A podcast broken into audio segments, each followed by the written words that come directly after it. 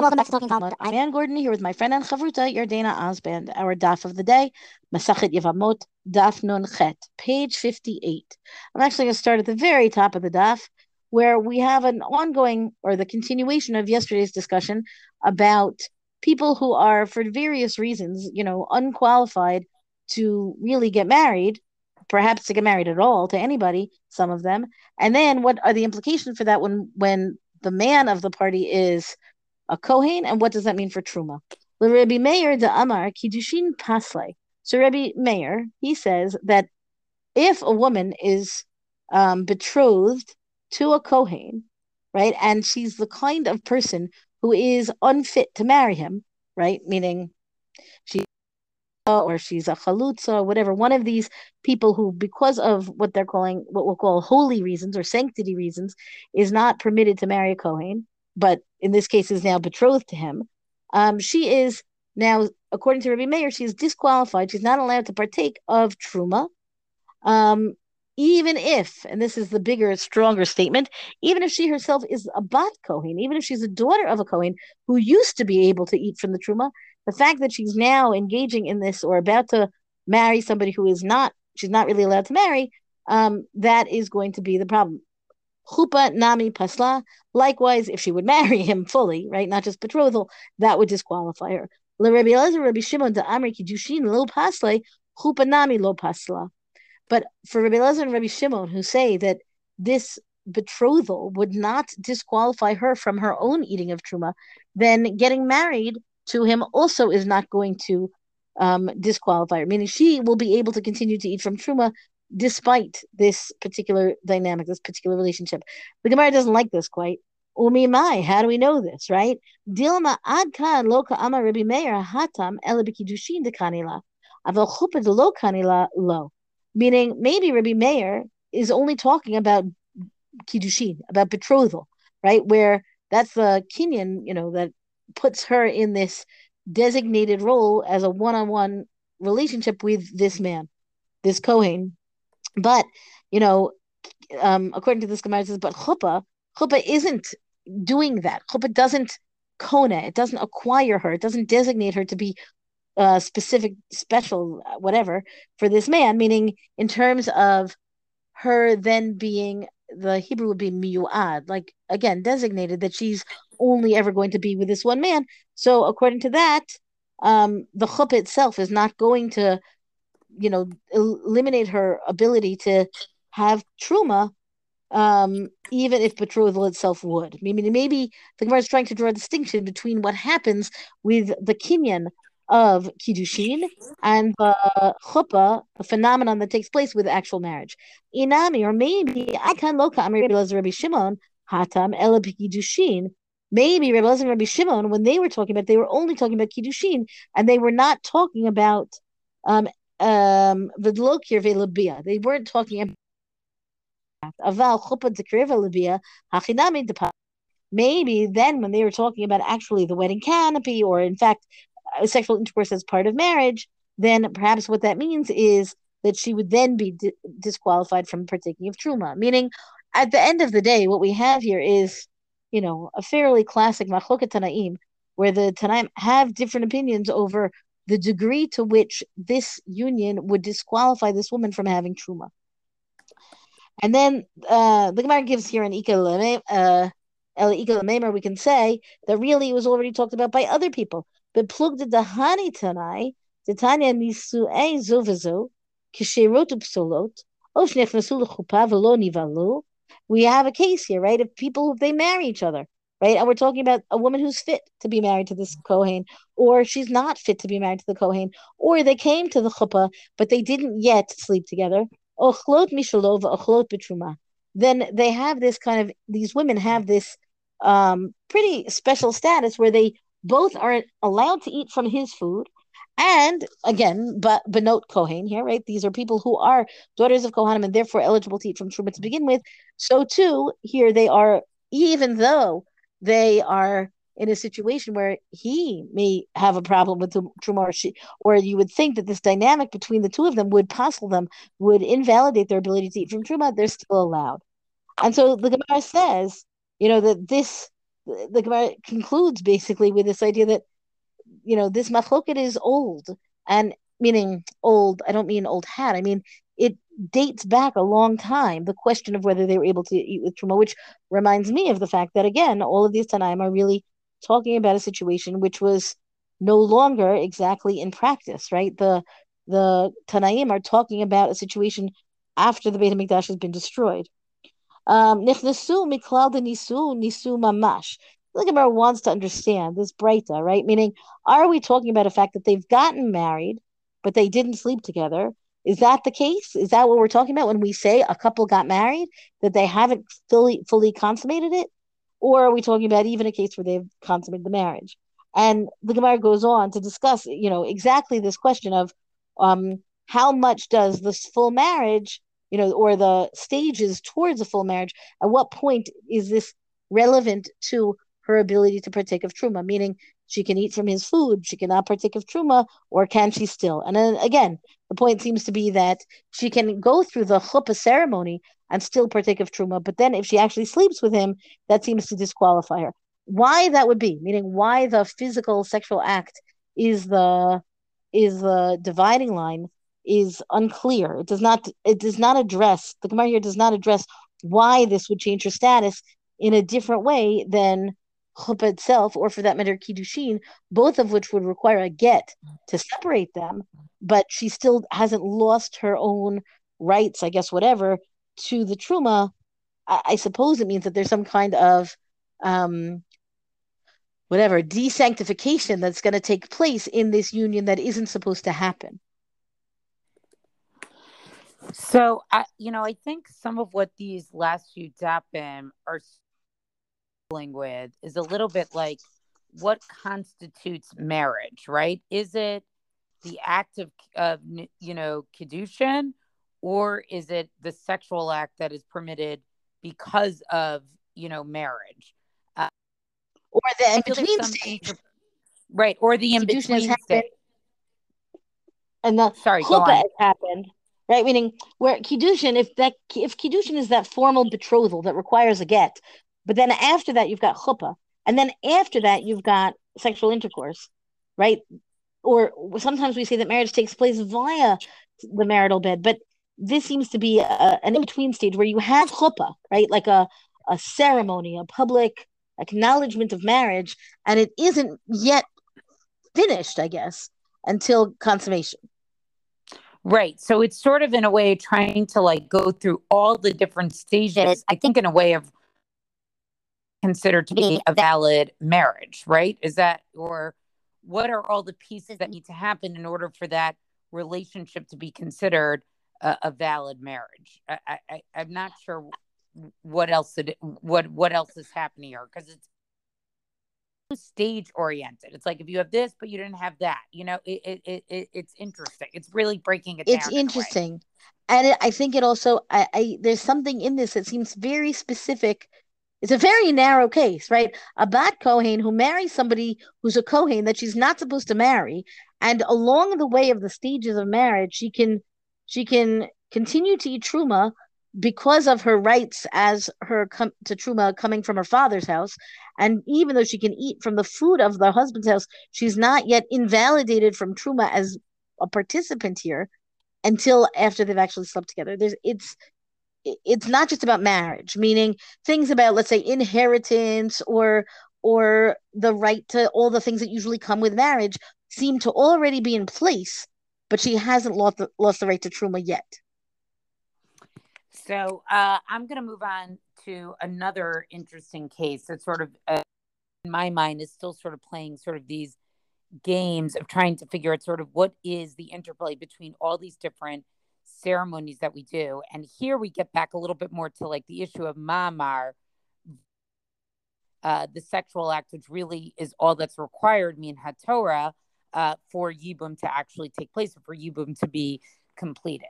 And so the bottom of Amud Bet has the following case. Shlach Rav Chanina mashmei to Rabbi Yochanan. So Rav Chanina sent in the name of Rabbi Yochanan and says the following: Ha'oseh ma'amar b'yivamato.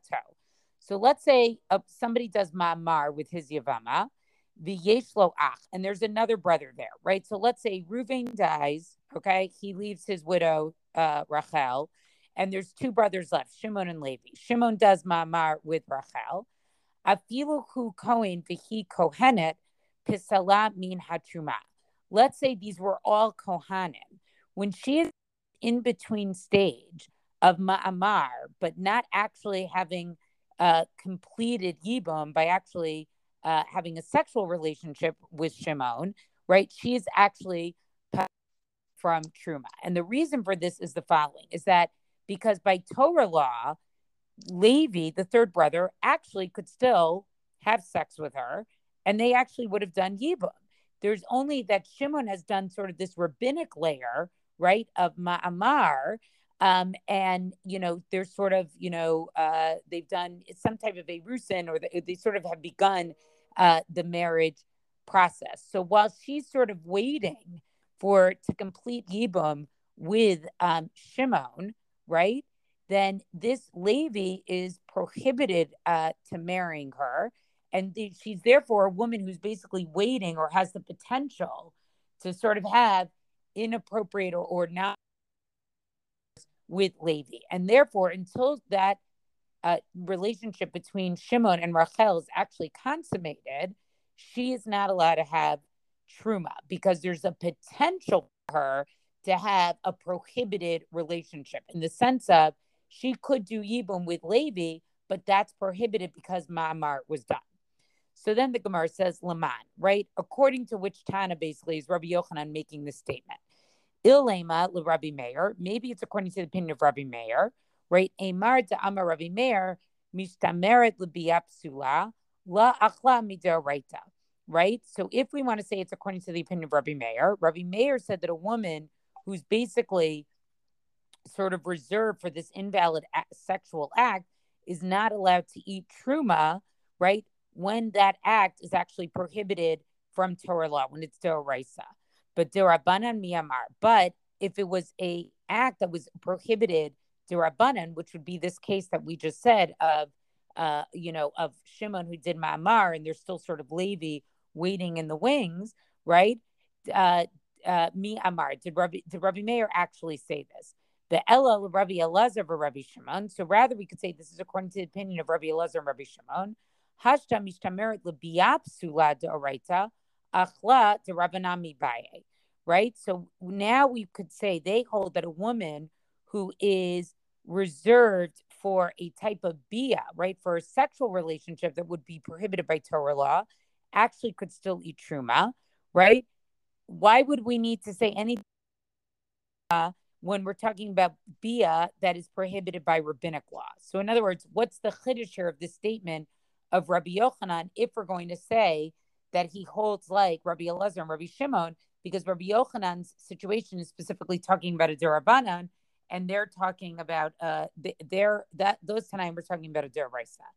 Ella, so rather, Ki'ata Ravin. Ravin comes from Eretz Yisrael, and he's going to modify Rabbi Yochanan's statement.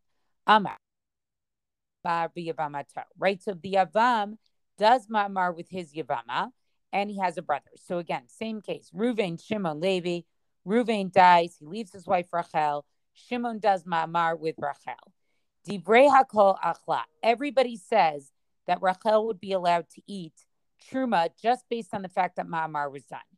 Yeshlo Ach Chalal. But let's say Levi is actually a Chalal, meaning he is a Kohen, right? Who's, let's say, his mother was a divorcee and shouldn't have married his father, who was a priest, and he actually wouldn't be allowed to eat Truma, right?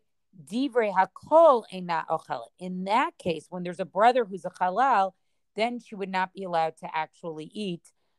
She would not actually be allowed to eat the Truma. Lo Nechlaku Ela Shenatan Laget. What they disagree about is a case where he gave her a bill of divorce. Mar Ochelet, Reish Lakish Shamar Eina Ochelet. Right? So Rabbi Yochanan says that if she was given a bill of divorce, right, she's a Bat Kohen. So when she's in her father's house, she's allowed to eat Truma, okay? She is basically, she can now go back to eating Truma, okay? Because we don't have to worry about this halal brother and this prohibited act, this potential prohibited sexual relationship. Reish Lakish Shamar, she's actually not allowed to partake of Truma. So again, this should sound a little bit familiar to those previous mishras we saw that wanted to discuss all the interplay between Ma'amar, Ma'amar, Get, Chalitza, and Kedushin, and Bia, right? All things playing together. So we sort of have a similar thing here, right? Rabbi Yochanan Amar, so Rabbi Yochanan says, O Chalet, Afil Rabbi Meir Damarina O Chalet. Rabbi Yochanan said she can eat Truma, right? If he gives her a get after Ma'amar, even according to Rabbi Meir, right? Who said in the Mishnah that she can't have Truma, because it only applies when she has the potential of sort of waiting for a puzzle relationship by Torah law, right? But if that prohibited sexual relationship is only prohibited to Rabbanan, she can eat Torah. So in this case, since they haven't done Chalitza, right? There's still some type of zikah ban by Torah law, right? It's prohibited by rabbinic law from them consummating, from Rachel and Levi consummating that particular marriage. Rabbi Meir, once that get was given, she still would be allowed to eat the truma. Reish Lakish Amar Einachal. Reish Lakish says she cannot eat the truma. Afilu Rabbi Elazar, Rabbi Shimon, even according to Rabbi Elazar and Rabbi Shimon, the Amri Ochel, who's saying the Mishnah she can eat truma. This only applies in a case where a priest can entitle or basically can have a woman eat truma, right? Because of this betrothal that they had, because of Ma'amar. But here, when he gives her a get, right, he can't get her to eat truma anymore, right? Low. So therefore, by giving her a get, she basically loses her right to eat truma. And then it goes on to say, and if you want to say,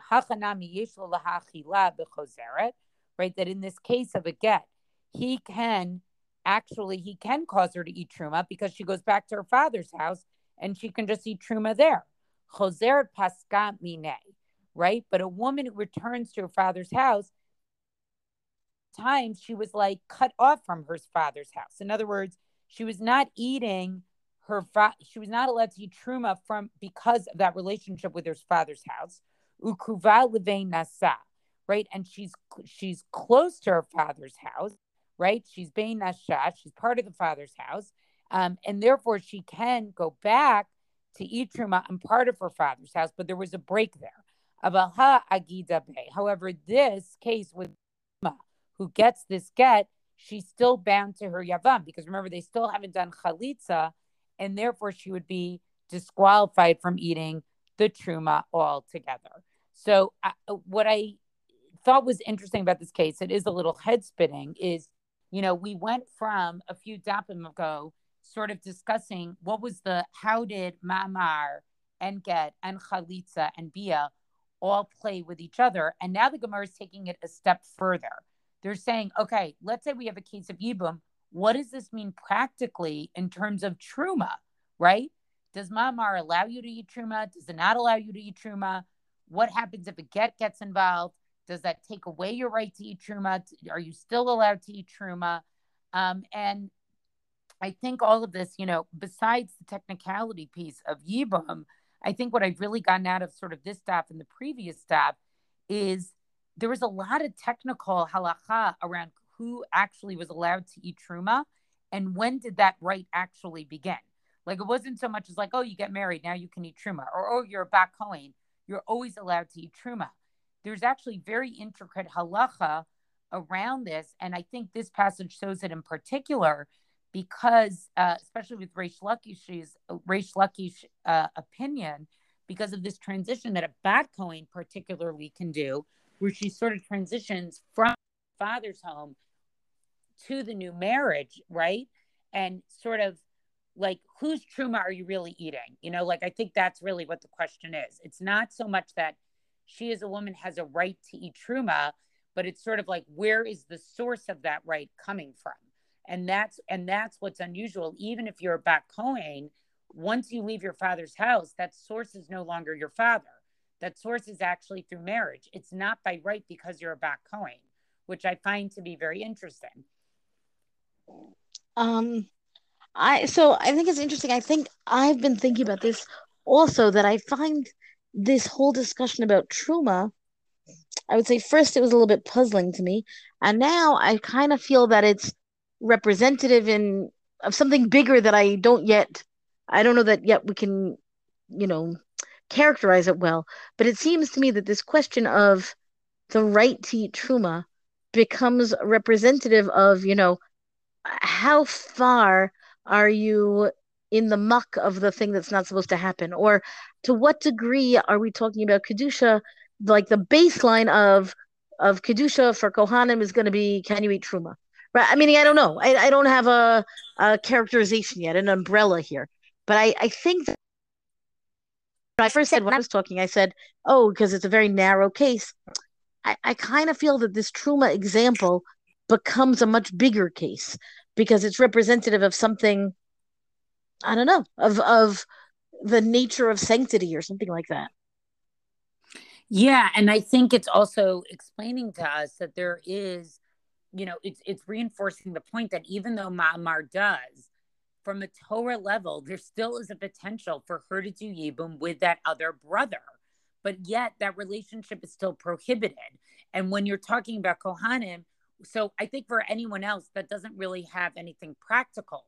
But for a Kohen, it does involve sort of like, where's your source of Truma? Like, what's allowing you to eat Truma? And I think that's sort of the question with women that comes up, and particularly a bat Kohen sort of all along has been allowed to eat Truma. You have to sort of trace back. It's not just like, you're a bat Kohen, you get to eat Truma. You have to really look and examine what's allowing you to eat Truma. And it's not just by virtue of the fact that you're a bat Kohen.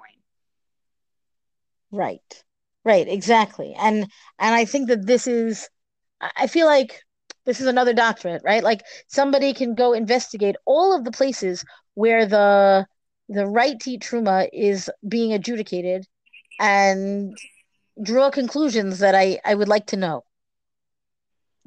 Well, that's our DAF discussion for the day. Rank us, review us on all major podcasts.